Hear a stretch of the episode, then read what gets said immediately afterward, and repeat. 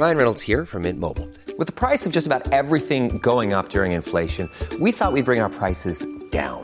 So to help us, we brought in a reverse auctioneer, which is apparently a thing.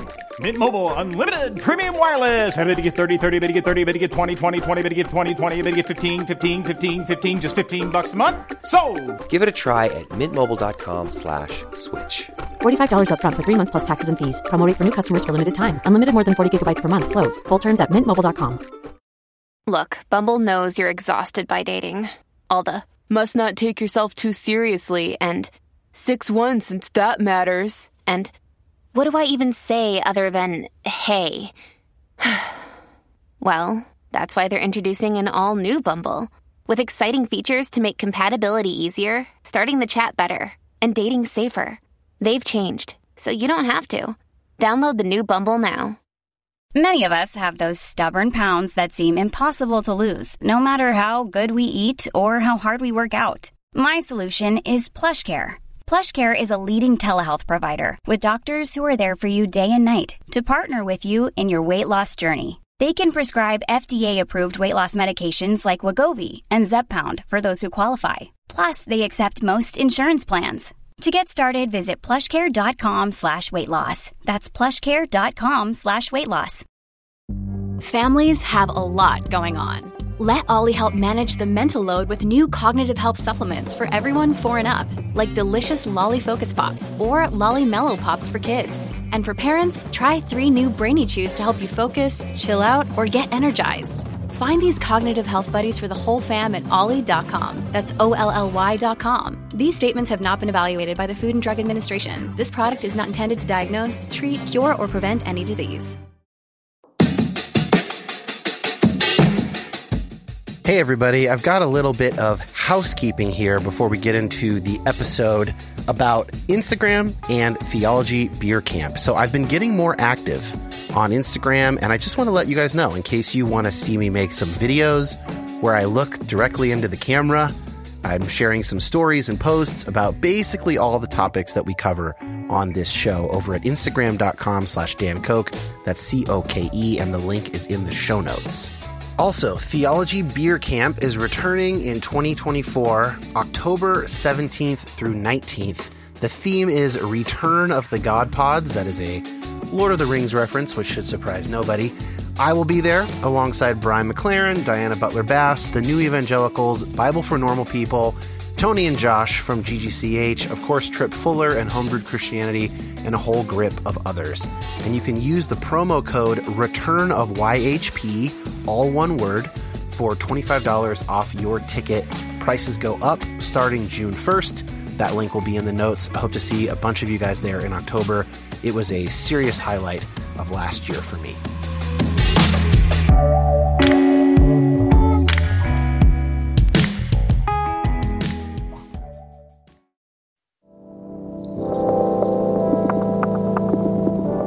My name is Dan Koch.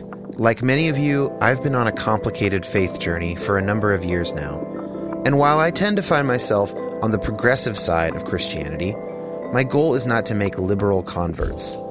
I want this show to be a resource for Christians to my right and to my left, as well as former Christians and non religious folks. Anyone who finds themselves asking difficult questions about God, science, prayer, fate, suffering, evangelism, and more. So many of us have been given bad answers to those good questions, often by people with pure intentions. I want to say that you have permission to take both Christianity and the modern world very seriously.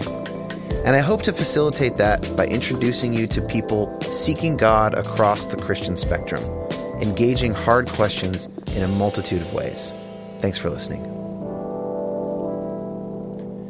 My guest this week is Ashley Davis Gavila, and I found her work when I was doing research around my own dissertation stuff. Now, I actually recorded this conversation with her before my conversation with Paula Swindle, and that episode aired a few weeks back. Um, varieties of spiritual abuse or religious abuse, whatever whatever we called it, and that seemed like a better episode to go first because it was a bit more of kind of the the background information of the topic. And uh, Ashley, we it, we veer a bit more because her um, private practice that she has is uses some of that, but then does some other stuff too. And she is trained in semiotics, as she will talk about, and she brings that kind of symbolism, metaphor, storytelling to her work with clients. Uh, we're really interesting conversation. Uh, I assume most of you will have already listened to uh, the Dr. Swindle episode before this. If not, maybe go back and listen to that one first. It's about five or six episodes back. Uh, and just if you want, you could get a bit more of that kind of the, the bare bones of the thing. Uh, but either way, this seemed like an episode well timed for the holidays. Uh, we talk about the Bible, we talk about spiritual trauma, uh, two things that may come up for a lot of us as we spend time with our families over holiday breaks. Um, it's also why I included the megachurch episode late last week as a second episode last week because it also s- seemed kind of fitting for the season. So, okay, I don't have a whole lot else to say. Um, the conversation with Ashley speaks for itself, so let's just get into it. Ashley Davis Gavila, thank you so much for joining me. We had this plan to do this in person because you're here in Seattle and uh, we were choking on wildfire smoke. Completely choking. And so we had to postpone it. And then now, our, on our day, it's raining and cold, and we are fully into the Seattle fall. And so outdoors would be the only way to do it without masks, and it's just not worth it. So we are now in our own respective places, a mere handful of miles away from each other.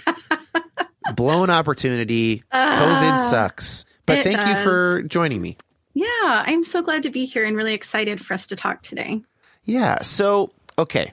I found you wrote a dissertation. Okay. I did. You did. did you did a theology degree, but you wrote this dissertation that, if I'm honest, Ashley, reads a lot more in certain sections like a psychology dissertation and some of the keywords therein, whatever, is how I came across it. I came across it doing like a standard scholarly literature search. So the first thing I want to do is talk about that degree.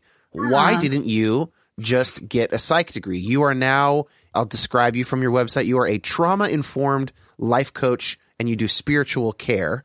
Yes. So I know what those words mean.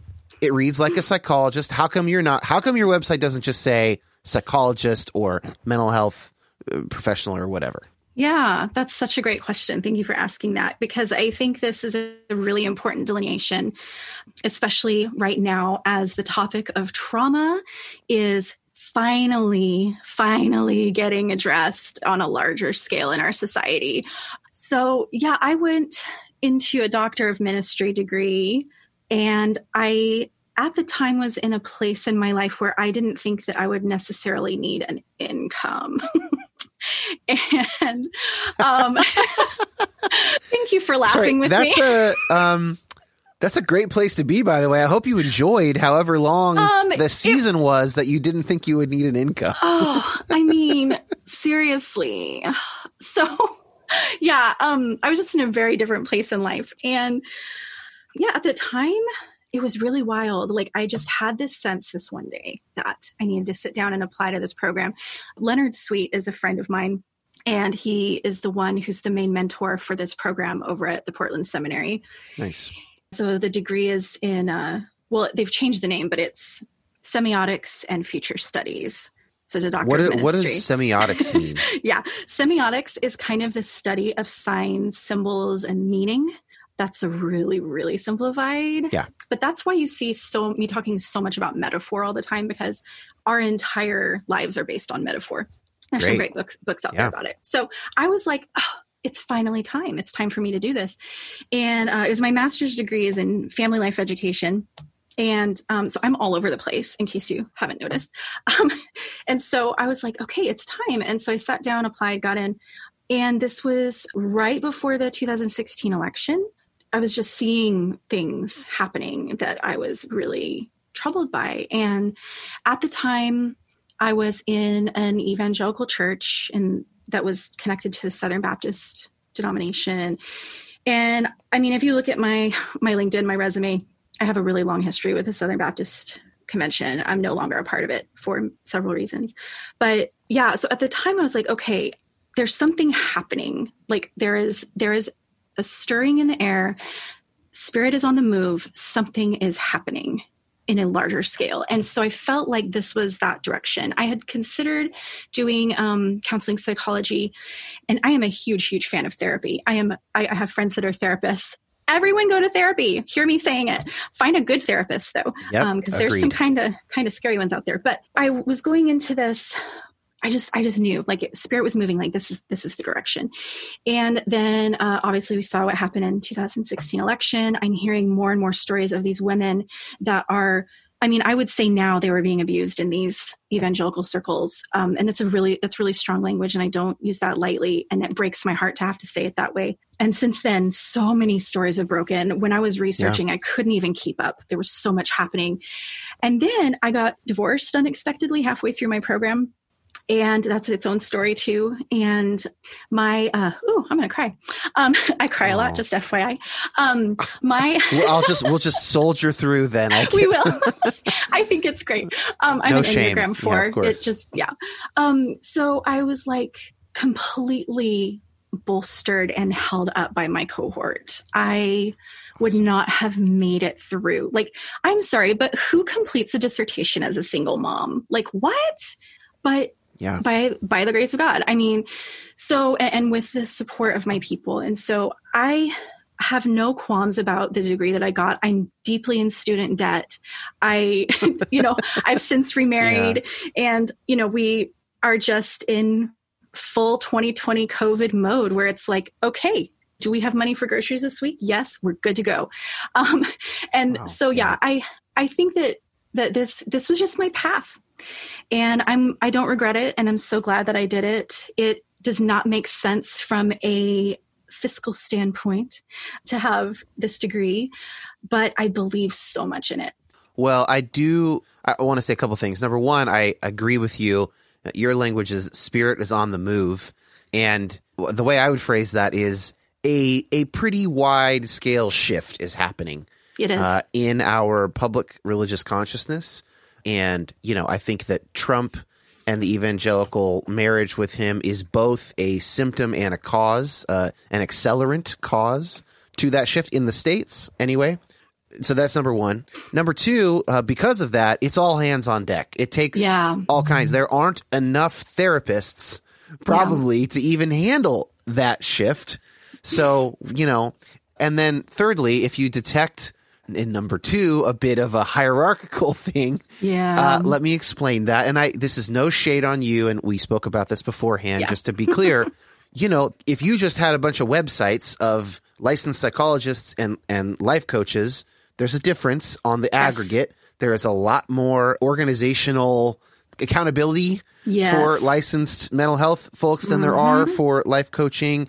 Uh, it's not the same kind of rigorous training process for the actual client work. That being said, you know, you can have a great life coach. I would very happily go to you as a life coach, for instance, knowing, having read your dissertation, knowing a bit about you, right? Um, but it's just something to be more cautious about in general. I just want to make sure I sort of even have a, a kind of professional obligation to say something Yes. like that given my training. But it's not going to affect our conversation today. Yeah. And I don't, And and if I can just chime in and say that I agree with that completely, and especially right now, the world of health and wellness is also really growing, and white supremacy is everywhere, and we see are seeing that a lot in the wellness space. So there, we, we have to be really careful. Someone like me, if I wanted to, I could do whatever I want as a life coach. There is absolutely no oversight or accountability. I've built that in for myself because Awesome. I believe very strongly because you're right. And maybe someday, like as a result of this shift, I would love to see some kind of some some more accountability. But when we look at like um, indigenous healing practices, yeah. the- there's embedded accountability into the societal fabric there we have so much to learn um, and not co-opt not steal and colonize Right, right. but actually take the lead there and so that that might be another another topic for another time but i think that there are there are some weaknesses in psychology and mental health space that hopefully will be eventually be addressed um, Blind spots in every major. yeah, Yeah, there, of course. there are Of course. but for folks that are looking for a life coach please, please, please find somebody who is very transparent from from jump about the dynamic because you're entering into a power differential whether you, or not you know it especially if spiritual care is going to be a part of the work.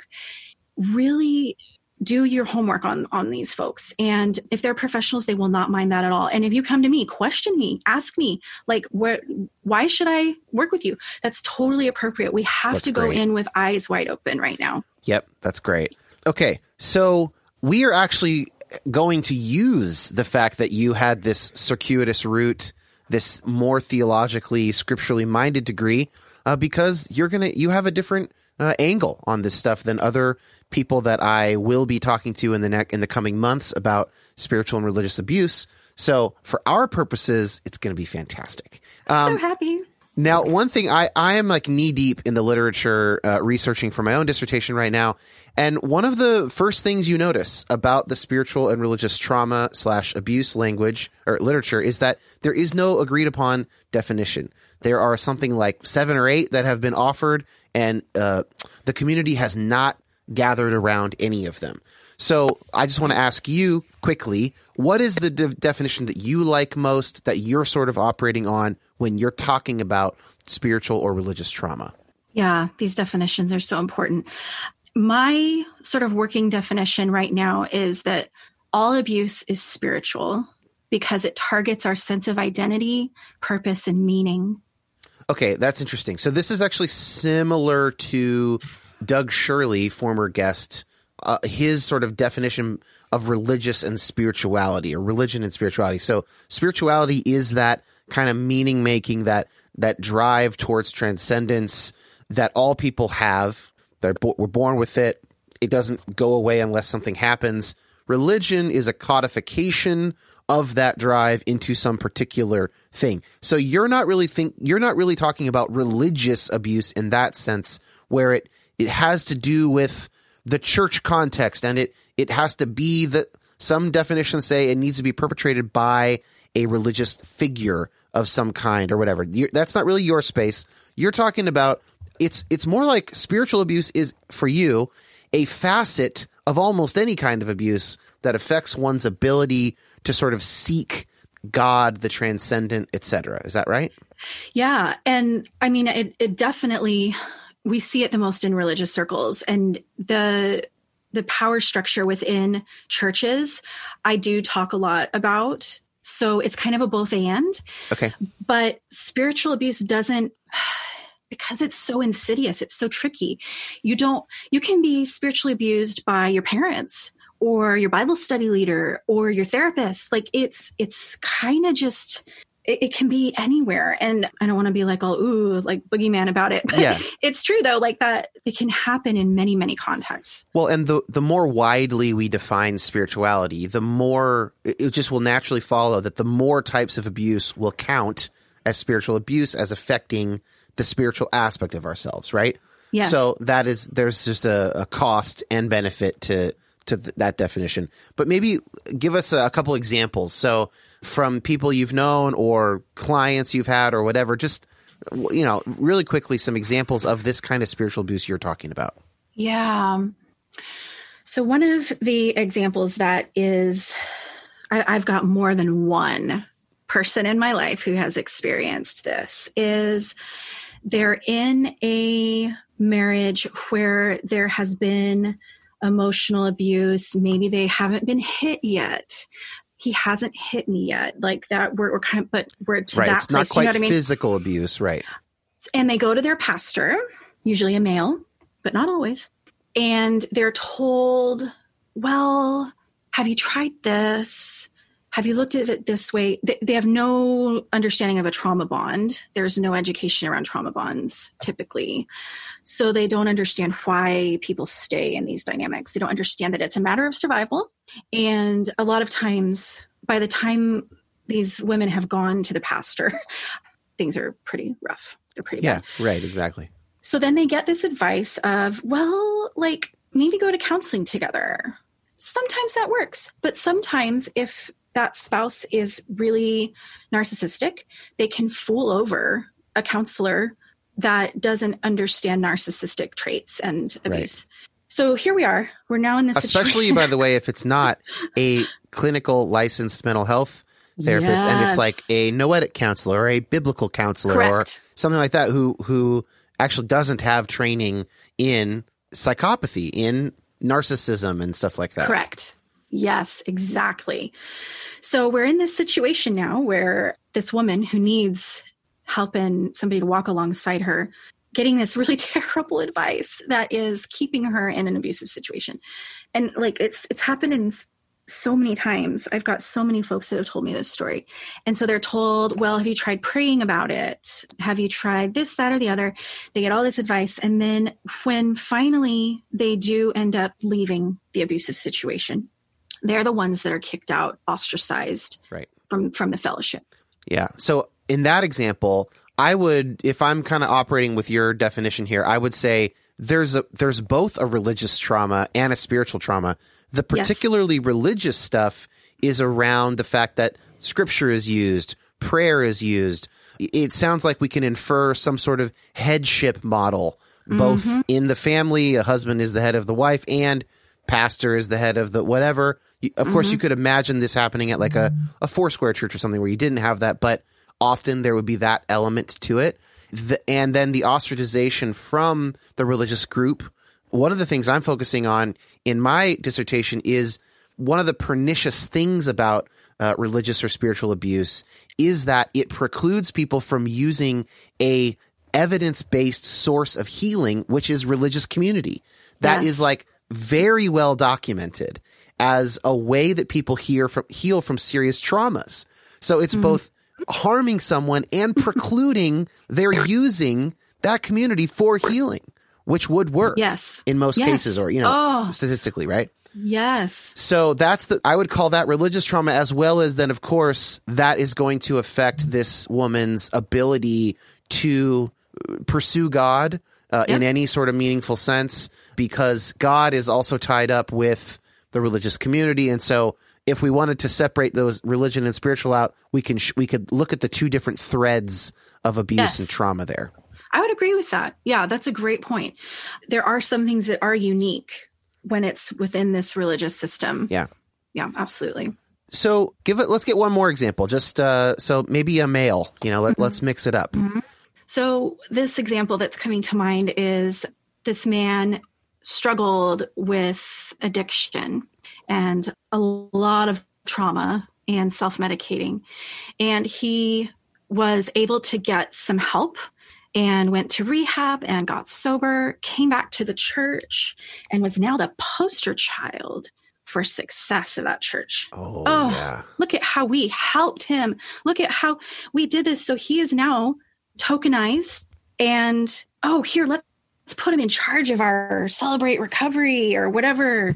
And and then down the line when he's looking around going like, okay, wait a second. I'm being used here. I'm being, you know, all, all this entire dynamic is kind of gross. um, and so then when he's ready to kind of exit, he, you know, is asking leadership, hey, can I get some more support around this? Because I mean, I th- this just isn't right for me to be held up this way and tokenized. And then here it comes, all of the the gaslighting and uh, well, you know, we really we we paid for that rehab, and so we need you to step up your your ministry here and uh you know do you see what i mean like oh Yeah. i get i get so creeped out by this and and again this isn't uncommon this isn't uncommon No. Yeah, I uh, I have a story. I'm trying to figure out how to incorporate it. Maybe I will do it as a standalone mini episode or as a patron thing. But uh, a, a very good friend of mine growing up, his his mom had been in a horrendous, uh, you know, a, a prop plane, a small plane propeller accident, and her arm is uh, quite disfigured, and um, she survived it.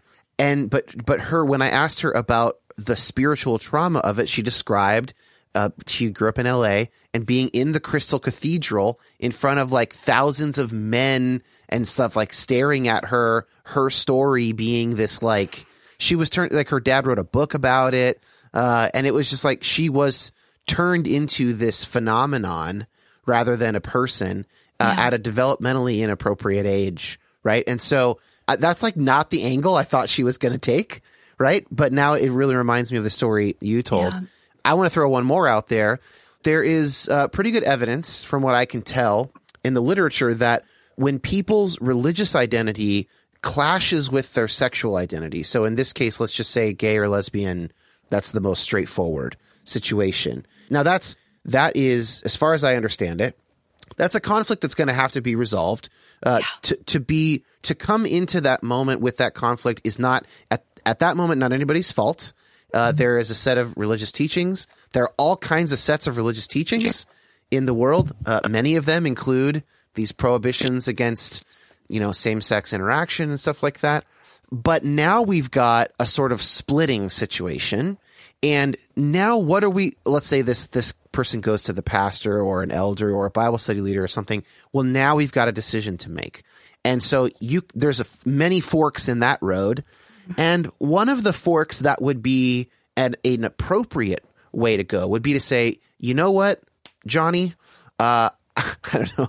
I don't know why the gay kid is Johnny, but you know, our church holds this view and this is going to be rough for you. But we're not the only type of church in America or in the world. And I've spoken with some people who have different views on this topic. Here's someone if you'd like to reach out to them. Here's a book you might check out. Telling you the truth, I don't know that it will work for you to stay in this church, but we're not the only church. That's a ro- that's a possible road to take. Uh, that is not often the road that is taken, uh, right? And so uh, you then end up with like a lot of stuff around our way or the highway, or the the Bible is clear, or you know whatever. And now we're using the authority of our denomination to then preclude options for you to work this out, work your, work out your own salvation with fear and trembling, right? Which is another biblical directive. So that's another example. I don't know. I don't know if you've had clients that have uh, worked around that issue. Obviously, it's a it's a, a fairly small percentage of the population. But if you had anything to add to that third kind of category, I'd be interested to hear it. Yeah, the so scripture often can be weaponized. You can use it as a tool. you can use scripture as a tool for better or for worse. And that's something that I've seen time and time again with my clients where there has been a twisting of perfectly wonderful, beautiful scripture. And one little bit of it is taken out of context, and an entire belief system is built around it. And what you seek, you will find. Let's let's be honest about this. Oh, I love that. Yeah. You you can go to scripture and find um, just about whatever you want to uh, proof text your opinion. Especially the further out you get from sort of very central claims like love or you know Christ is raised from the dead, right? Yeah. The further out you go, well, here's where gay stuff comes from. You know, like. Well, scripture is clear that if a father for you know doesn't do his you know no no no no no the Bible does not explain homosexual orientation. No, it doesn't give us that explanation. Yeah, it's like if oh, there's the scripture is great because um scripture is great. like it's I'm going to it say it- something controversial here. Scripture is pretty great. it's pretty awesome. Yeah. Um like so we have both both the universal and the particular and both and both universal and universal and particular are true at the same time. And I love paradox and I love that there's this larger narrative of scripture.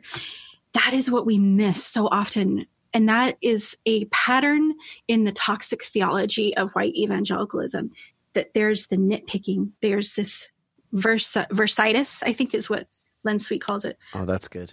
And again, like here's such an, another beautiful opportunity for us, uh, especially um, as white people, to stop and listen to marginalized communities and how they read scripture.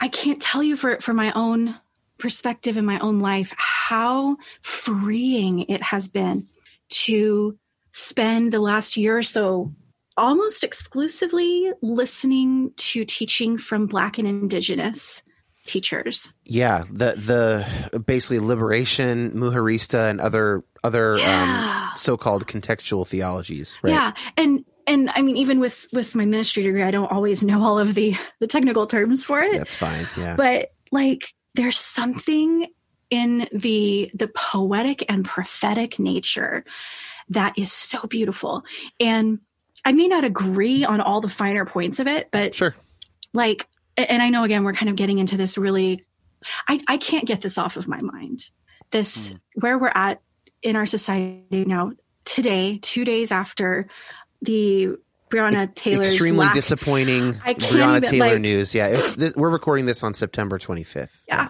it's the only response to that is total and utter heartbreak, where somebody's wall gets justice before a life gets justice. Um, so this is real life. These are people's lives we're talking about. Scripture, toxic theology, patriarchy, white supremacy. These are things that affect people on a daily basis.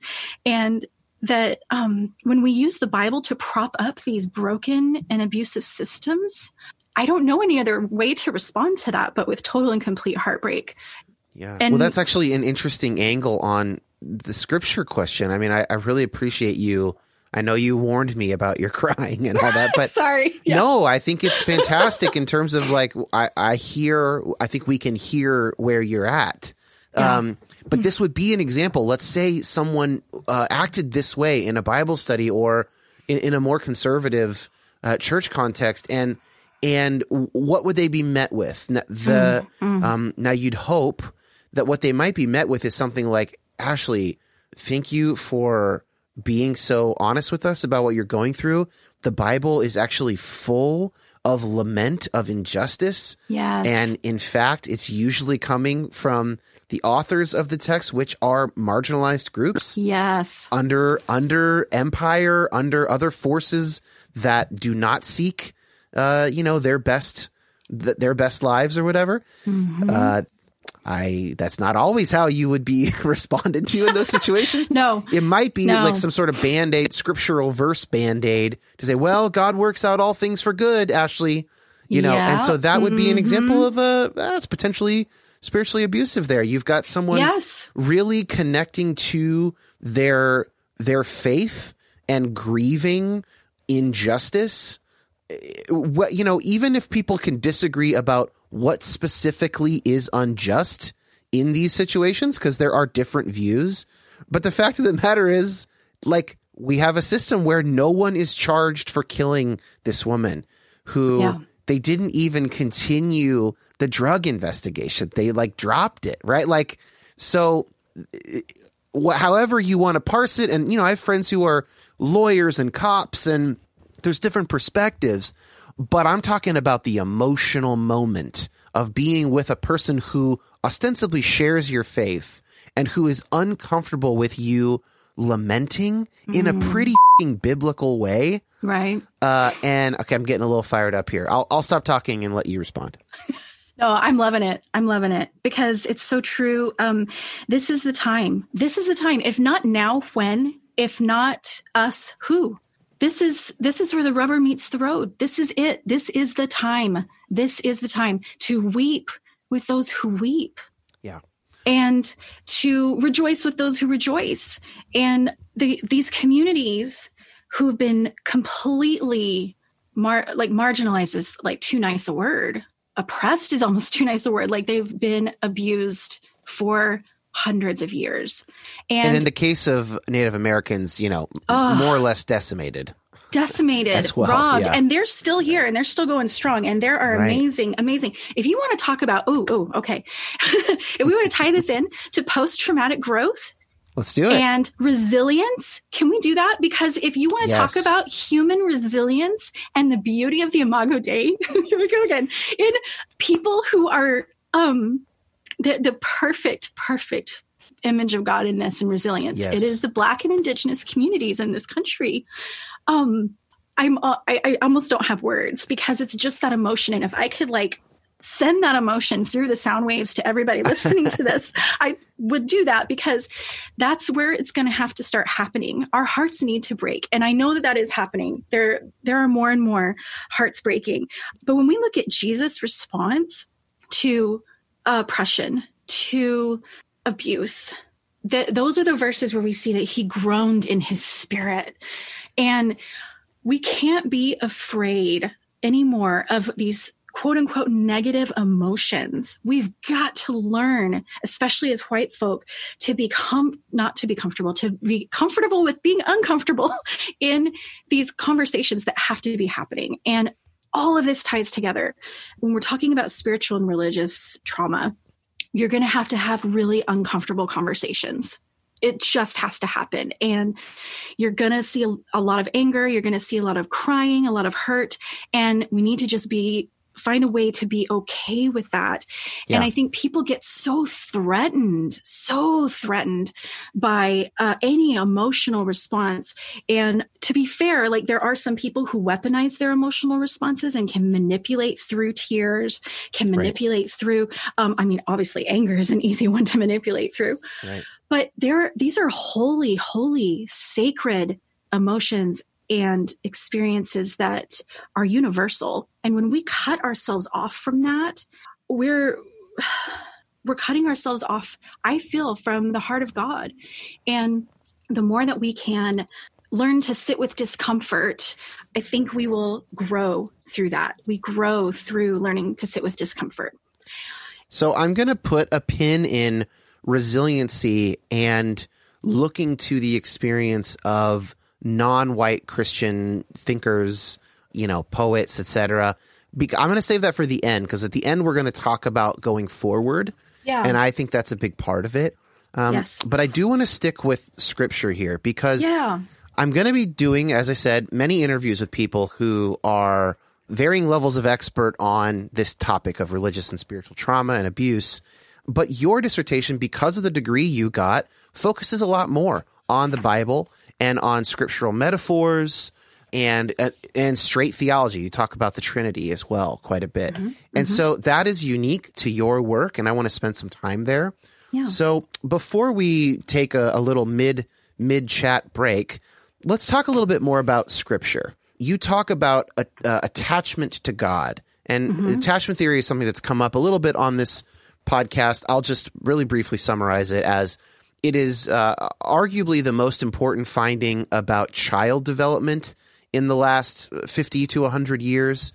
It's the you've probably heard of it before. Oh, that kid's got great attachment or insecure attachment or whatever. It's the idea that, especially up through about two years of age, uh, children need a secure attachment figure. Usually, this is the mother and or father, but it can be an older sibling or an aunt or uncle or grandma uh, or a, another caretaker and it predicts, you know, l- basic life success more than any other factor yes. that I'm aware of in any of yeah. the research. And so it's a fundamentally human thing. And if it's a fundamentally human thing, if it goes that deep, we would actually expect it to show up mm-hmm. in something like scripture.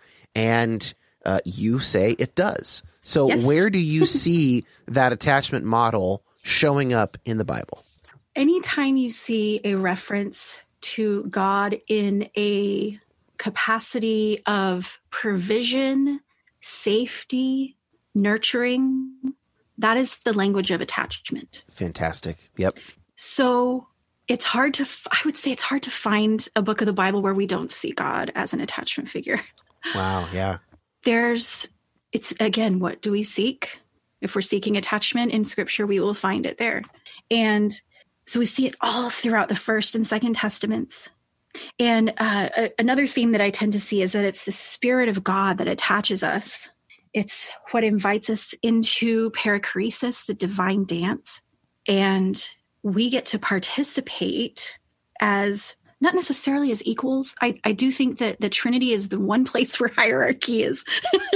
not that there's hierarchy within the Trinity, but that we are subcontractors, we're sub creators, co-creators, right, right you know, yes. um, but, but, but, uh, interestingly and importantly for Christian theology, that is what, uh, so yeah, Christian theology has a hierarchy between God and creature, but God becomes creature to not not not totally obliterate the hierarchy it'd be impossible i'm not the kind of being that can create a universe for instance. Right yeah. Uh, but jesus in fleshing god mm-hmm. is like the is the most hierarchy dismantling or softening move yeah. almost imaginable, right? Yeah. Yeah. Yeah. It's yeah, God entering into this dimension of creation. Yeah. Oh, that was a really beautiful way of saying that. um, I appreciate it. Thank you. Love it. So yeah, I mean, scripture is just full of this of this idea, and I would just invite everyone to, you know, if if the Bible isn't currently triggering for you, to revisit, uh, especially the Psalms through an attachment kind of lens, because we see it a lot in David's Psalms. And then in the New Testament, we see this phrase in Christ. Yeah. Like 90 times in 87 verses in the NASB. So uh, I'd say this is a pretty important thematic element. yeah. So, how do you unpack and understand that phrase uh, yeah. in Christ, which is all over Paul? Yeah. To me, this is, I mean, this is obviously the language of attachment. This is the language of Trinity. This is the language of divine dance, of being a part of something larger than ourselves. It's a relational position. I think of the term grafting on yeah. And, and that's yeah. especially powerful. I think it especially applies to Paul's theology because mm-hmm. his base, his basic move is, oh, this is not just for the Jews. Right. This is not just for the right. Israelites. And, and then I think now 2000 years later, and I think inherent in Paul's writing, but especially in Christ's teaching and his actions is actually that grafting is universal. It's, mm, it's like, mm. It's already available to everyone by virtue of being a human being created yes. in God's image, and we are to wake up to that fact. The kingdom of God is already within us. Mm. Uh, you know, we don't have to do anything. That's the Christian idea of grace. Yep. Of course, it doesn't end there, right? But but awakening to our status as beloved creatures already grafted mm. on. Just yeah. God's just waiting for us to respond to God. Yes. Right? Yes. And I think that that's a really important distinction because otherwise we can devolve into the duality of us versus them in or out you know that um that can kind of derail the whole point of being in Christ. And I, psychologically, uh, i apologize for cutting in here. You're just yeah. you're getting into my wheelhouse right now, where my right. brain has been. Psychologically, I would describe that as the fundamental tension of religion. Uh, mm-hmm. Uh, and I, I am not a person who currently believes we can just do spirituality without religion of some form. I just, I don't, I don't think that the evidence shows yet that it works for people. Mm, Maybe mm. Uh, I'm open to that in the future, but there's something about in group membership that provides real benefits to people. There, yeah. this is go- going in the dissertation of the evidence of uh, healing from trauma, of in group identification and being able to spread out one's needs, yes. one's storytelling, narrative, mm. you know, whatever a- around the group and having parts of your own story be held by other people. Yes, so right? important. Yes. And yet, on the other end of that is to the extent that this is an in group, that means that there are others that are not in the group. Yeah. Uh, and Christ, I think, was always pushing that um, mm-hmm. the the universality of it all.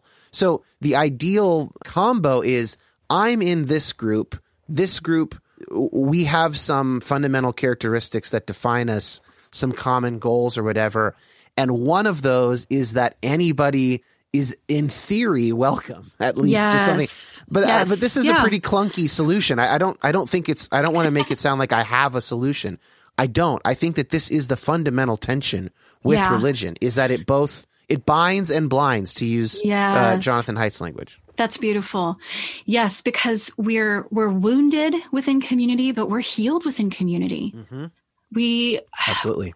Porges is the uh, founder of polyvagal theory, which is kind of my my new thing that I'm reading up on as much okay, as I, I haven't can. heard of this. And um, yeah, oh, you got to look into some polyvagal theory. This is good stuff.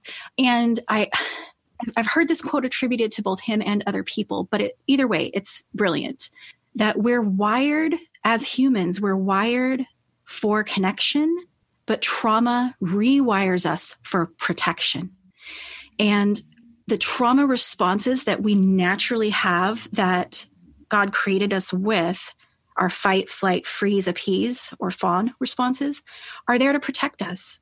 And so when we're traumatized and we're going through life in this state of survival, you know, I, I, like that it sort of gives a, a, a kinder approach to it because trauma and those responses can often really isolate us and we need community and yeah. this is where the church has a huge opportunity but it's going to have to rebrand.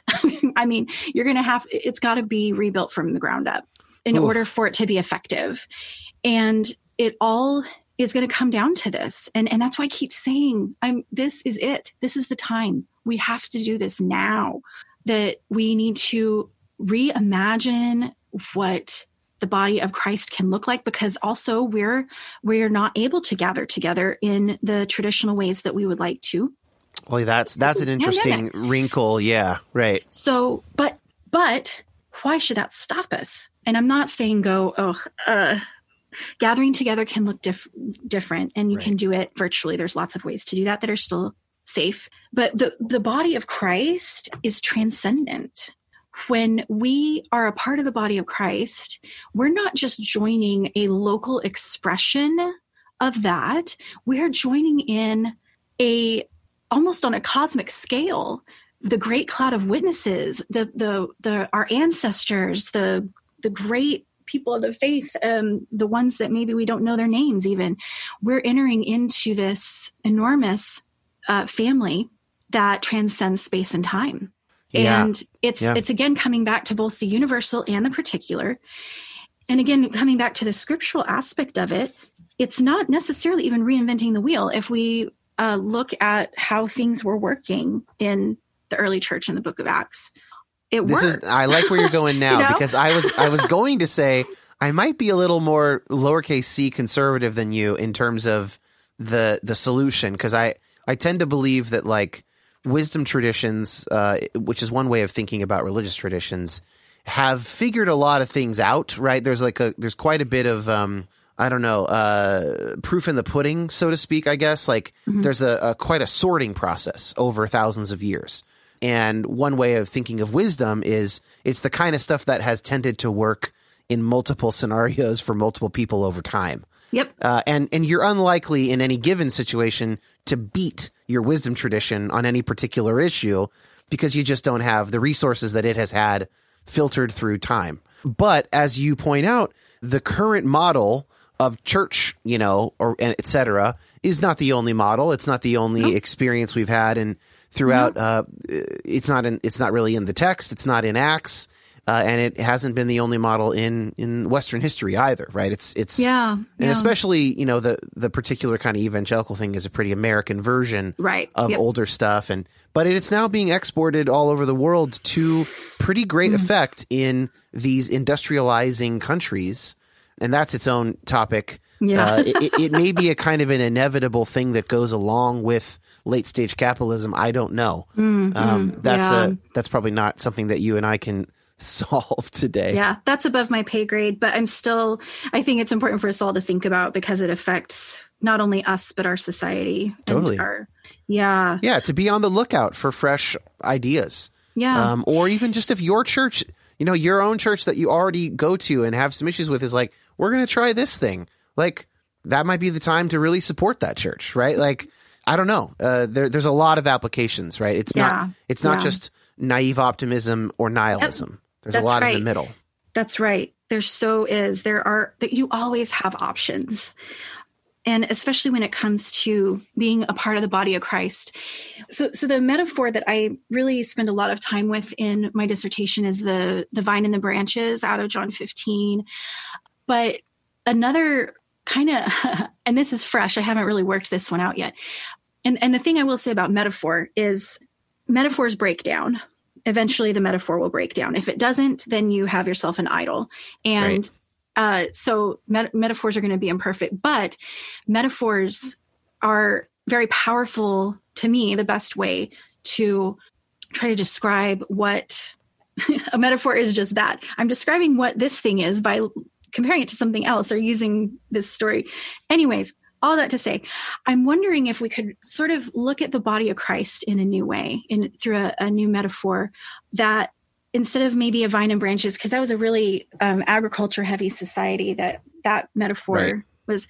What if we looked at the body of Christ as like systems within, and I'm using system like as uh, in more of a medical sense. What if the body of Christ is a circulatory system and like Christ is the heart mm. and the spirit of God is the blood and we're the veins and vessels.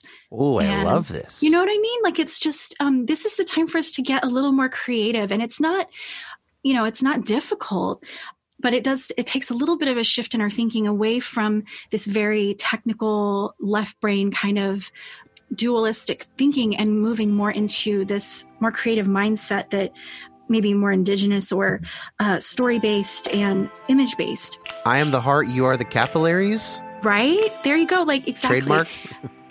yeah. Heard it here first, folks.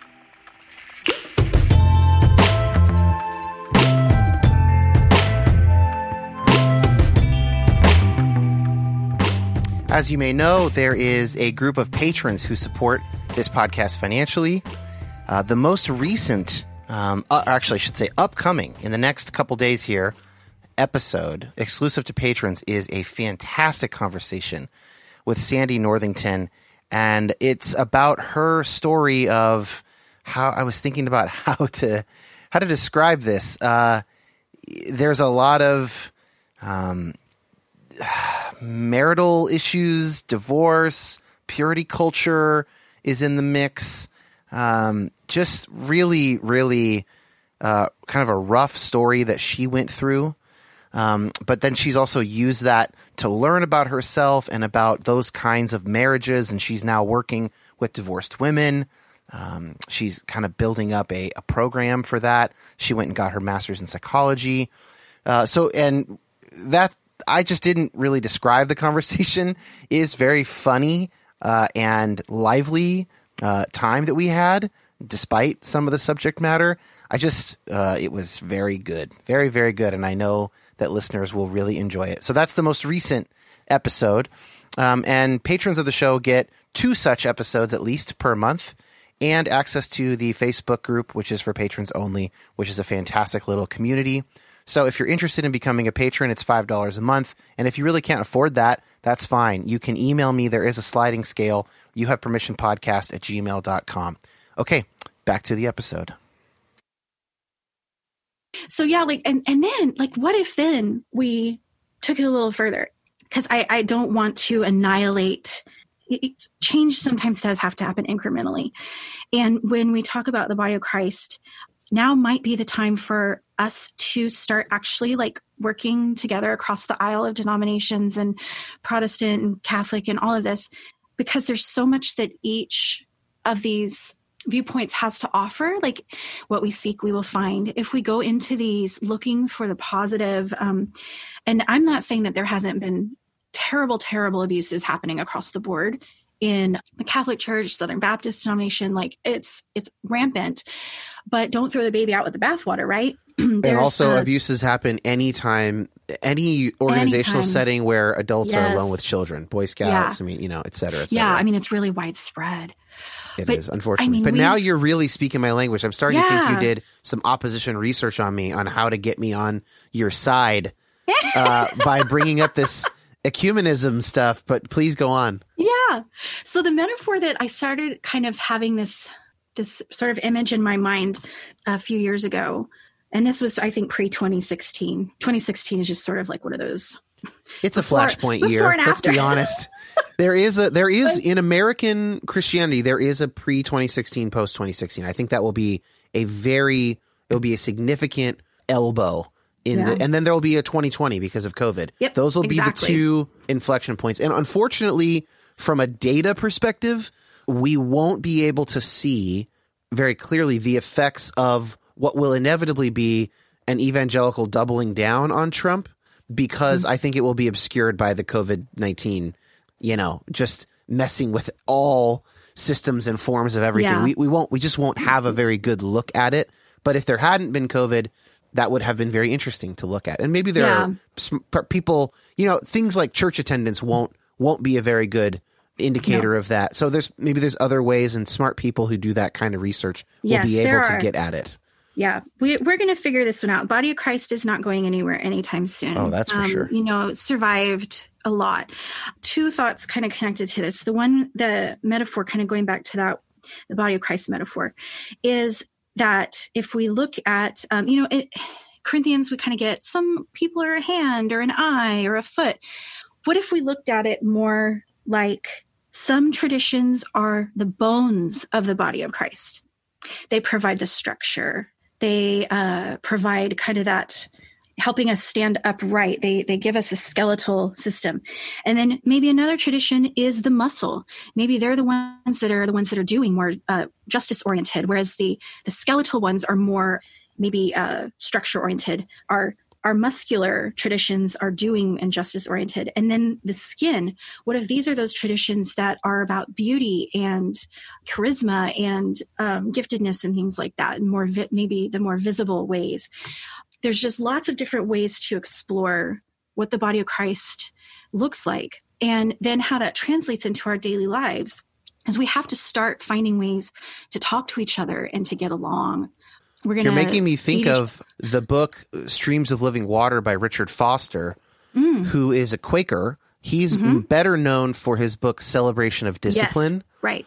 But he wrote this really cool book called Streams of Living Water and in fact the his son runs a podcast that um, Foster's involved in this thing called the Renovare Institute. Yes. Oh, I love that. Yeah. And so his son runs that podcast and hosts it, and they did a series on the book. And and and the the argument in the book is basically he goes through the major denominational strands of Christianity, and he just says each of them sort of focuses on one aspect of Christ's life and teaching and Christian mm. theology. Mm. They they they each have all of them to some degree, but you can really if when you when you step back, you really see sort of the distinctions and he's like we just need all of it. Like yeah. we we should not pretend that our stream has a lock on what's most important or whatever, but it does have something to offer. And yeah. and then also this is what we have to learn from this other stream. I'm going to put a link to uh, that podcast series in the notes if people want to listen because they do an episode per stream basically with Richard Foster. Very well done. Yeah. Pretty pretty short. Maybe a better introduction than just reading the book, although you could of course look the book up. But yeah, so I don't what do you think about that kind of angle on what you're saying? Yeah, absolutely. I think I, I, need to go and look into that. I uh, it's been many years since I looked at Renovare. Uh, ran across their organization gosh, a long time ago. So I'm really glad to hear that they're still yeah. um, producing content, and um, that's exciting. So I'm going to have to go look look into that. Thank you. You also, in your dissertation, you look at attachment through a Trinitarian lens. Now, we you we've talked about the Trinity for a second here. Mm-hmm. Basically, just it there is some sort of hierarchy between God and man, but that's really not that's it. And I I think you go quite a bit more into detail, and I'm I'm really curious uh, what that stuff is. Yeah, it's been a minute since I wrote that chapter. and I remember as I was writing it, I was like in a constant state of mind blowing awe and wonder. Oh, cool. Yeah. It was, oh man, there's some very, very interesting work out there on the Trinity. And I think that, you know, obviously we don't see the word Trinity in scripture. We don't, it's a, it's an idea based on what we see in scripture, I believe the Trinity is real, that God is triune. Like God is, as creator seems to kind of like the number three. There's a lot of threes that we see. There's that semiotics degree. Yeah. signs so, and symbols. Signs and symbols. Um, they're everywhere. All you got to do is look for them. And so, gosh, there's there's people out there that that say all this way better than I do and, and, this is a really tough concept to try to explain too. I've heard lots of different metaphors for the Trinity, like an egg. You have the shell, the yolk, and the white, or water being in the three different forms that water can be in gas, solid, and liquid. But for me, the th- metaphor that made things come even more alive for me was this flatland metaphor. And there's this guy named Abbott who wrote a book called Flatland. It's a little it's a short book. And I'm using his metaphor in a way that I don't know that he would appreciate or not. I'm not sure, um, but but it made sense to me. And I had this buddy in college who used this metaphor for me, and he said, "In flatland, everything is two dimensional. So, like, imagine even now, if you can, like, grab a piece of paper and a pen and draw some stick figures." And we'll say okay this piece of paper here is is two dimensional and there are these flat beings on this piece of paper And I know in physics and all, we could say, okay, well, the paper does actually have a third dimension. It has the thickness. Right. It's just very whatever. thin. Right. right yeah. but just roll with me Yeah. so if if i look at my hand in relation to that piece of paper my hand is very much three dimensional and if i touch three of my fingers to that piece of paper from the perspective of that little stick figure what will they see they're hmm. going to see three separate points in their little flatland but really those are three of my fingers that are attached to my hand that are attached to my arm that are attached to my body which is this whole like oh my gosh wow there's all these mind-blowing things about a body that my little stick figure in flatland has no Oh. frame of reference for I really like this a lot. right it's and and so it's just so beautiful because when i think about the trinity from that perspective number one it frees me up from having to ha- have all this figured out. Like i can Yeah. just be human for a minute and recognize that there's a lot there you know i've got these limitations. My brain has limitations. But that god is knowable i can know god. I can know those those three little points maybe in my little flatland. Um, that until I exit flatland into the next dimension. Well, I just briefly, I love the intellectual humility of that, right? Because people spend their entire lives trying to figure out one theological concept or one psychological, you know, whatever, and they die and they don't know if they got it right or not. I mean, mm-hmm. you know, just it's no guarantee that you're going to even solve it, even if you de- dedicate your whole life to it. And so recognizing our limitations seems to me to be kind of a precondition for sanity. Oh Um, my gosh! You know, like if you don't know your own limitations, then you're just going to waste your life. And so Yeah. I love the idea of, yeah, I've got my three points and my on my flat paper, and I'm sure it is much bigger. Whatever it is, it's much bigger than that. But that doesn't mean I don't have my three points, right? Yeah, yeah. And this is again like just showing you uh, by by that pure example the power of story and metaphor. When we can explain um, and give not just an intellectual assent, but a visual, a an emotional experience with all this when all of that comes together that's really powerful you're not going to forget flatland i guarantee it everybody listening to this you're going to remember christ is the uh what do we say christ is the heart we are the capillaries you're going to you're going to remember that and you're going to remember Maybe. flatland Yeah. and you're I not going think to remember flatland's better than than my capillary joke, but sure. I do like the heart blood vessels thing. That's very cool. right though isn't it and so this is this is the oh i don't know that this is why i've i give my life to this because if i can capture my my son is about to turn eight years old he gets this stuff. He Right. understands. He understands in some ways that i don't. And he blows my mind every now and then with the stuff that he says because he's still so he hasn't been as traumatized maybe as an adult has because trauma is what disconnects us from our ability to connect the dots and to see these bigger pictures and to have the freedom to have curiosity and, and imagination around these really really important meaningful uh, things that we are, are kind of here to to think about.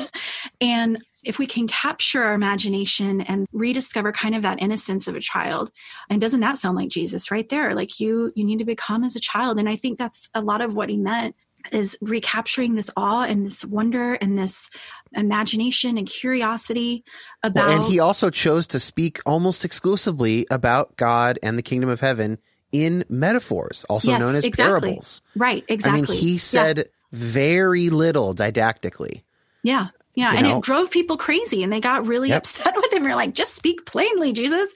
And I think, I wonder if he kind of got a little frustrated when he had to really lay it out. like, all right, guys, here's Right. what I'm talking about. Like, come on, go with me there. It's so But- interesting. It's like kids also that that might be another angle on childlike faith is that children are maybe a lot more open to metaphor than adults. Mm-hmm, We want to master and control our environment because we are more aware of our own death. We're more aware of the scarcity of resources, and we have a, a low a low humming anxiety about those things at all times that children don't have. Mm. Yeah. And and so yeah, and there's so there's like some connections to capitalism there that are interesting and Right? you know I'm I'm a I'm a total capitalist in terms of like the the raw structure of the market determining the price as opposed to some entity controlling the price or a barter system or something. But I'm talking about the indulgent capitalism, not the, mm-hmm. not just the, uh, I just feel like people throw around capitalism a lot, uh, especially on Twitter. And I think like, I don't even know which type of capitalism you're talking about. Mm-hmm. Anyway, that's a, that's a little pet peeve of mine. But, um, I do think that there's something about adulthood that makes us less open to these metaphors. Yeah. I really feel that especially for for the future and and how we're going to function as the body of Christ in this new landscape that we find ourselves in as we're moving toward more inclusion, more, you know, I, and this is what I hope. I this is what I hope I see. I hope I don't see more of the same. Um, and maybe I'm a little idealistic, but you know, this move toward a more where we're not just picking apart verses in the Bible, but we're reconnecting the dots. We're looking at it from the bigger picture. We're sort of redeeming it in a way because it's been so weaponized. And this is going to have to happen if we're going to stop traumatizing people within church. We've got to really rethink some of our toxic theologies and really uh, do some painful work of sucking some poison out of those wounds. Right. Yeah. And it's our work to do. It's our work as as uh, church leaders, as as co-creators. Yeah, as as yeah. the co-creators of what I really believe could be a beautiful new world. But we're going to have to take a back seat in some ways to others who have a different perspective yeah there's just there's a lot that i could say uh, about that like well that's fine I, I want i want to actually pause you because we're getting dangerously close to getting to our final topic here in, right. a natural, organic way of moving forward. But I want to get one more element in the conversation before sure. we get to healing, and that is the abusers themselves, because mm, no mm. actual plan forward that has no, no way of dealing with and helping to heal abusers will work, right? It's, uh, we can't simply just screen people and then send them off to, you know, b- before they do anything wrong uh, send them right, to camps uh, or something, right? No. So, so one of the actually other interesting things about your dissertation that I haven't seen as much elsewhere is you really try and uh, address what it is that abusers get out of the process of spiritually abusing people. And so, obviously, for, for obvious reasons, a lot of the literature is focused on victims and survivors. As it these should are be. often, yeah, of course, as it should be. And these are often your clients, especially if you're going into one of these fields, right? But like with child abuse and, and sexual abuse and whatever, there are also fields of study dedicated to helping the perpetrators to not perpetrate again, right? And yeah. so that helps society and helps them heal.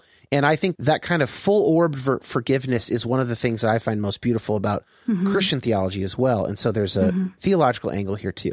Yes. So let's let's set a little bit of the stage of this other category of mm-hmm. healing that needs to happen, these abusers themselves. So yes. in your mind, based on your research and whatnot, what what does it do for people who are doing who are committing the abuse? So people who are abusing others are often not aware, not consciously, often, not always. Some people are very consciously aware of what they're right. doing. Right. Yeah, but of course, but a lot of people don't of times, know that they're doing harm. Yeah, yeah, they, and that's where this is where the work falls to building self awareness, doing your own healing work, because people who have been hurt are going to hurt other people until that wound is tended to.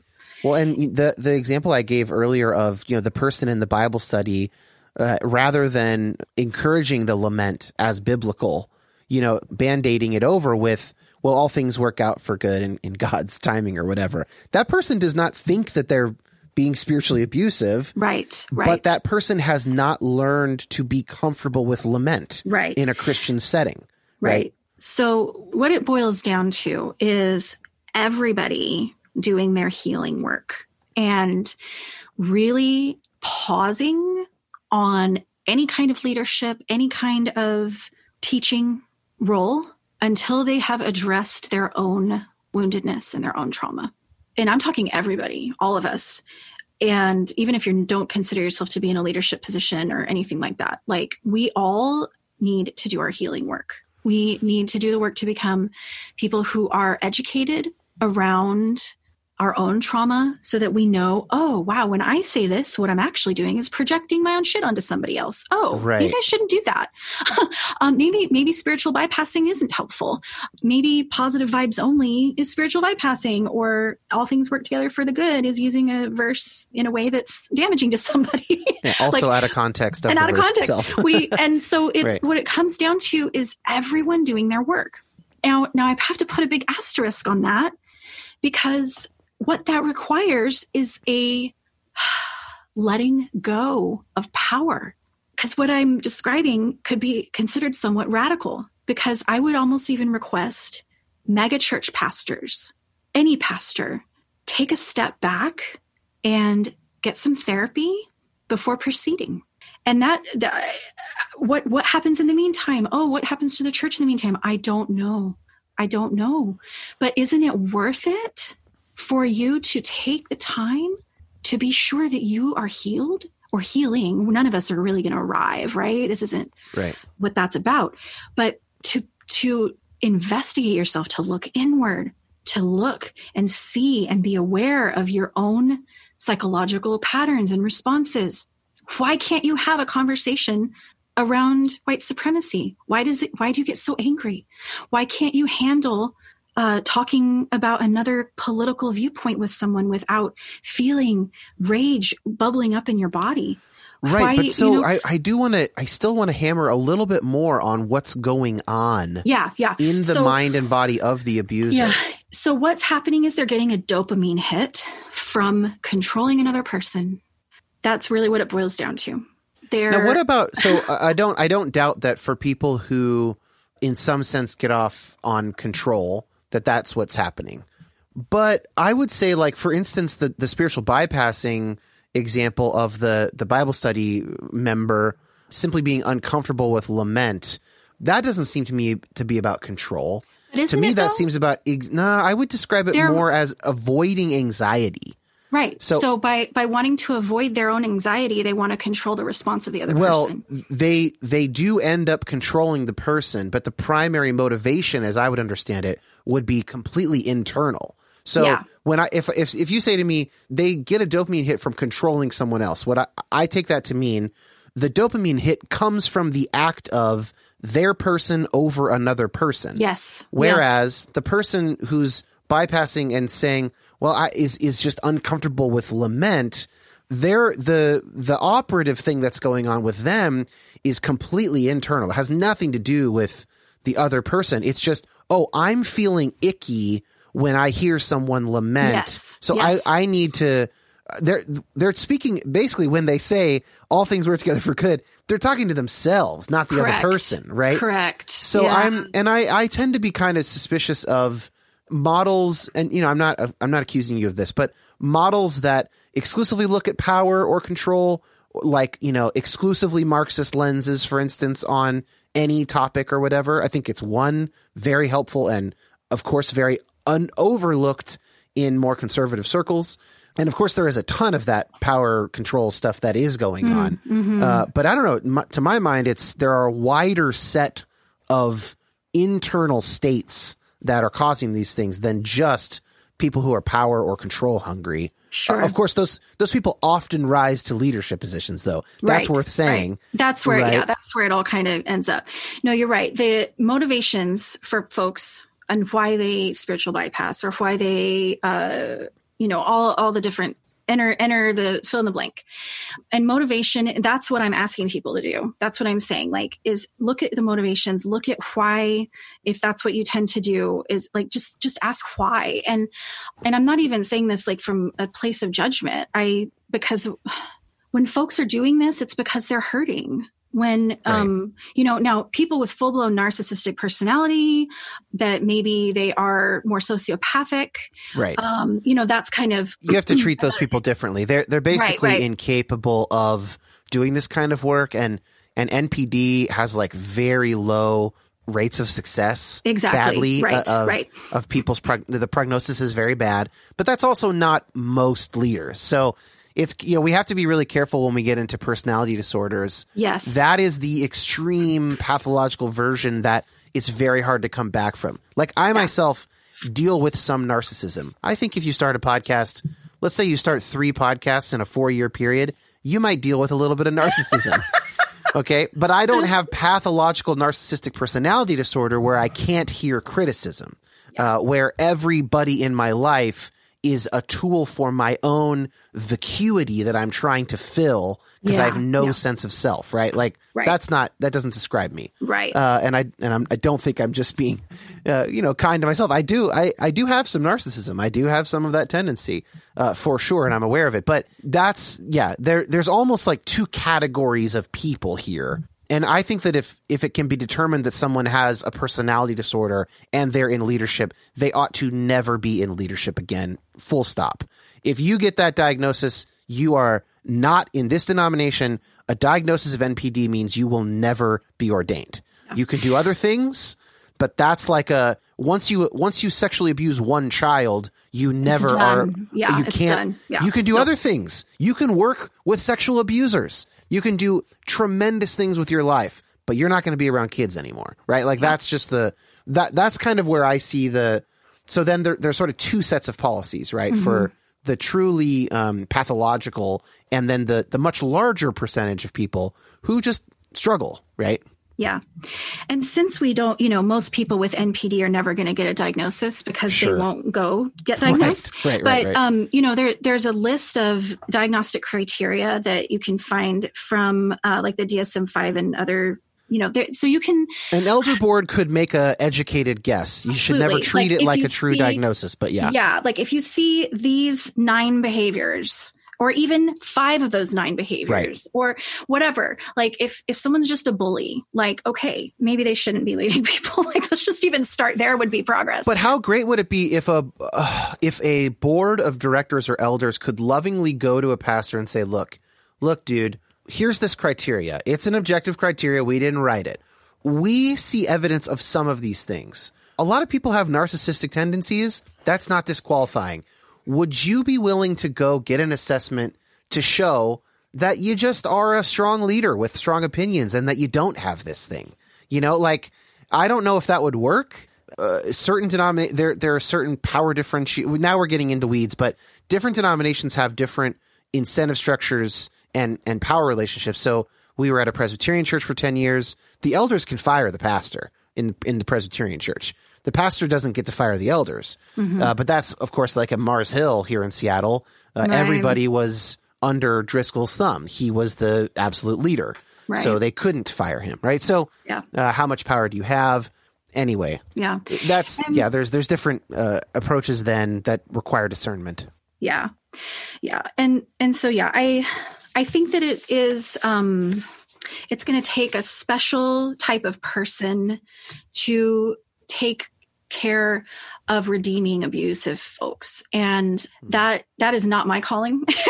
Sure. Oh no. No totally. But but maybe it is somebody who's listening. Maybe they you know maybe this is their thing because i it, my idealistic self i do believe that true freedom is going to set free not only the oppressed but also the oppressor. And so when, when if we've got this this abusive dynamic it it it takes a lot within me to say this but i do want to see i would like to see those abusers get help and get healthy Yeah. um i mean that's the Yeah, only real solution it is, right? and Long and then, but so if we could then prevent like their becoming abusive in the first place, of course you know that that would be ideal. Like that that requires a lot more. um But I believe it could happen. I I think that we the That state, is okay. That's where I'm more with you on a kind of a sea change thing. I think that in certain circles of the American church, we actually have it set up where narcissistic personality disorder is a feature, not a bug, in terms of getting some of these jobs Yep. Yep. that like those are actually the people and i think that this is another way of explaining trump's appeal in that mm. world is that actually a lot of people want a pastor kind of like trump yes. uh, i was just listening to um, yesterday i was listening to the latest bad christian podcast episode and they had on mark driscoll's former pr guy from Mars Hill, the the massive megachurch that imploded here in Seattle and left a ton of devastation in its wake. And this guy, uh, you know, from his own words in that interview, does not understand how Mark hurt people, and appears to be the kind of guy who's okay with pastors like that. Wow. Uh, even though he said also in the interview, I see a lot of Trump in Mark and vice versa, and I wouldn't want Trump to be my pastor. This man also continued to work for Mark at a PR level uh, during the period where he got himself set up in another city as a pastor. So I don't know that this was an interesting interview to say the least, but maybe not the clearest way, uh, example of saying that there are plenty of people for whom they do want a narcissist in charge. They like being underneath that. They they love seeing that kind of power on display. And as long as they're in the good graces of that power, it gives them a feeling of belonging to a strong group or Right. strong leader. You have to imagine that this is a, a common feature with authoritarian leaders elsewhere, Yes. right? Yes, very Uh, much. and so, in that sense, I think that there need to be we need a pretty different structural situation so that that's no longer a feature and ends up being a bug Right. that gets squashed, right? yes, yes, yes. But I don't know. I that's that's for people in sort of church development to to think about. Right. Um, so we're we're we're wrapping up here, Ashley. We I do think I, I've got a pretty good sense of of your overall approach to avoid abuse in the future. We've got we have some systemic ideas, a big emphasis on doing the personal work around your own story, trauma, etc., so that you don't pass it on to others. So first of all, i- am I filling that in pretty good before we go to the indigenous black theology stuff? Yes, yes. Thank Okay. you. But I did want to end on this because, yeah, I mean, as we said, the Breonna Taylor ruling was two days ago, and it's a it's a moment of, if not if not sheer hopelessness, definitely a mourning over a, a system that has not been well enough designed to handle situations like this. Correct. Um, and so, you know, for instance, it might be the case, as my lawyer friend said, uh, the district attorney is operating on pretty good jurisprudential logic here, given the law.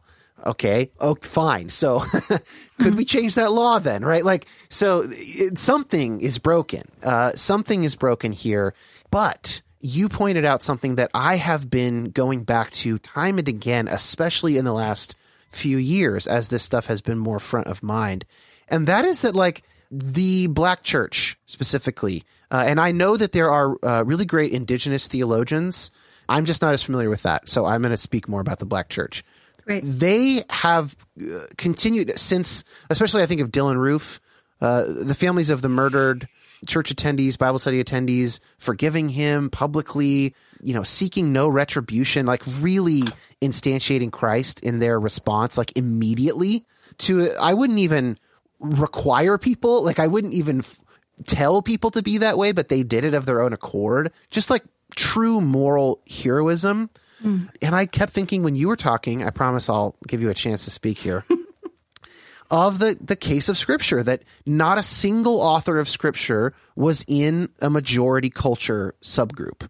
They all were writing from the standpoint of the oppressed. The original Israelites are a tiny nation surrounded by massive nations that could come in and sweep them away at any point and do at multiple points in the narrative. The prophets of the Old Testament, once the Israelites get a bit more power and security and become decadent, they are the people in the minority challenging them on that, right?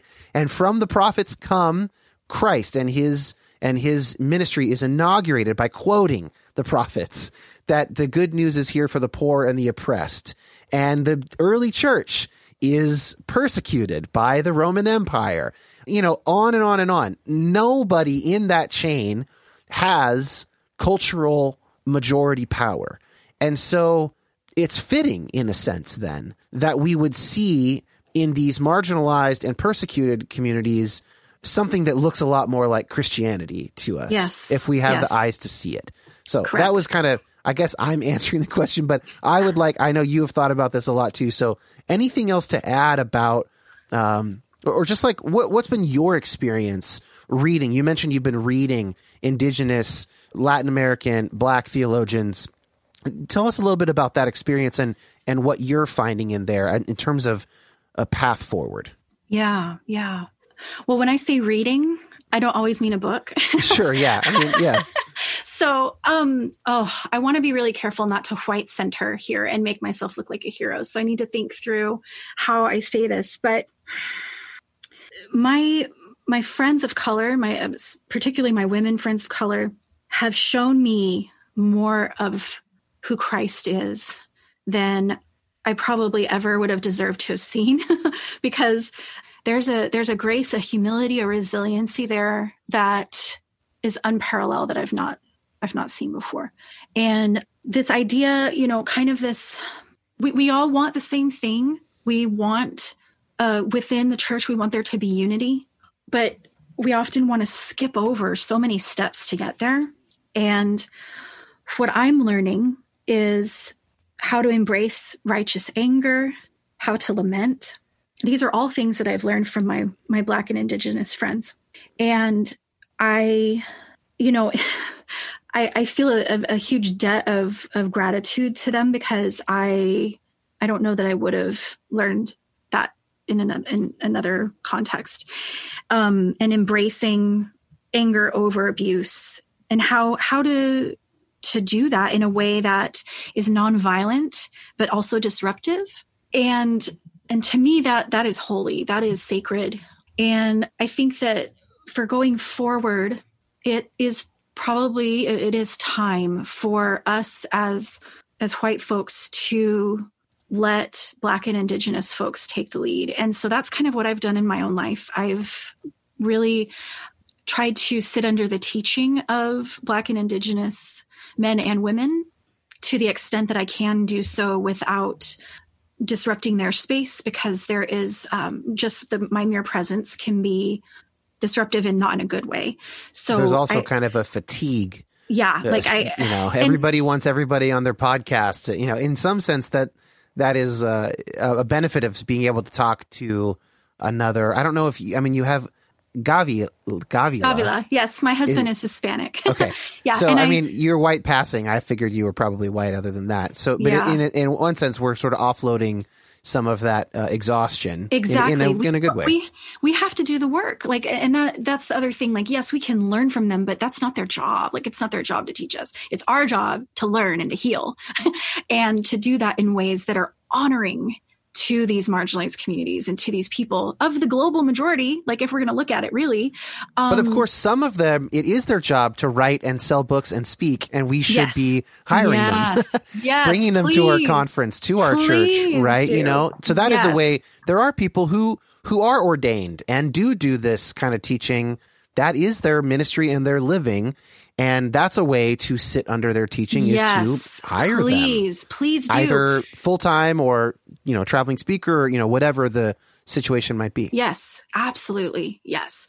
And so, you know, there's there's all these ways that we can do this, but it has to start with us individually in um, becoming people people that are are doing the healing work, doing our own healing work so that we can even have the the presence and understanding to to listen. And truly that that's the main thing that is asked of us by most of my friends of color is just like man gosh if white folk would just listen just listen. Then we go do our own work. We don't burden them our friends of color with don't you know it's not their job to make us feel better. It's not their job to tell us oh but you're one of the good white people. Um right. you know this is not no no no. That is why we still need to go to other white folk and figure this thing out together because some of us some of us have some semblance of power in a structural thing whatever that looks like to to start making some changes where uh, and that kind of is our responsibility. And to make space and to uh, to dream together and but there's a lot of repair work that has to be done. There is so much repair. Um, there's got to be we can't skip over the steps. We can't just get in our little time machines and travel to whatever year when we have finally defeated racism like we have to do the anti-racist work and that is is long long work that is a marathon and it's complicated and it's painful but it's the right thing to do and so we can't let our own discomfort stop us. We, we may get yelled at by our friends. We might lose family members. Um, this is costly. Jesus said taking up our cross and following him is a costly endeavor. And anti racist work, I believe, is part of truly following Jesus. If we say that we're following him, uh, there's some characteristics about us that need to start changing really quick. And it's possible. I, I believe that it's possible. I there are days when I'm like, okay, that's it. Just burn it all to the ground and start over. And maybe that's what needs to happen and what will happen. I don't know. But we we have to start somewhere.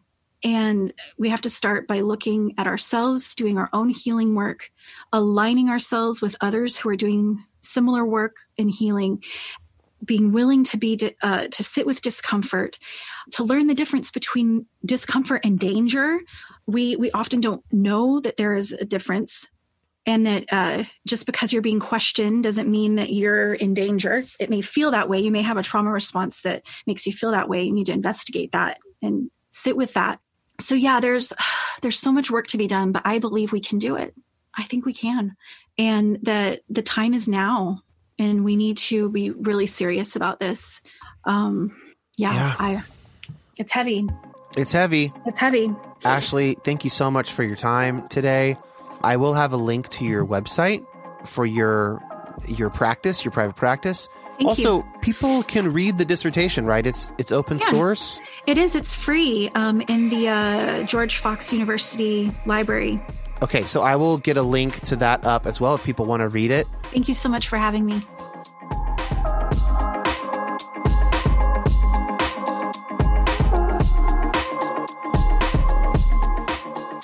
Thanks to Ashley for being with us this week. If you'd like to become a patron, you can at patreon.com slash dankoch Dan Koch or youhavepermissionpod.com and click become a patron. I think I forgot to actually mention that in the middle of the episode. The link, that, that link's in the show notes.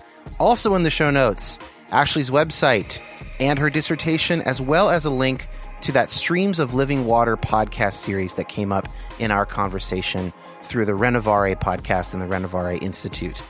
All right ha- happy holidays, everyone. Merry Christmas, most of you who celebrate Christmas. And uh, we'll see you, I think, next week. Might take a week off. Not positive. All right, later.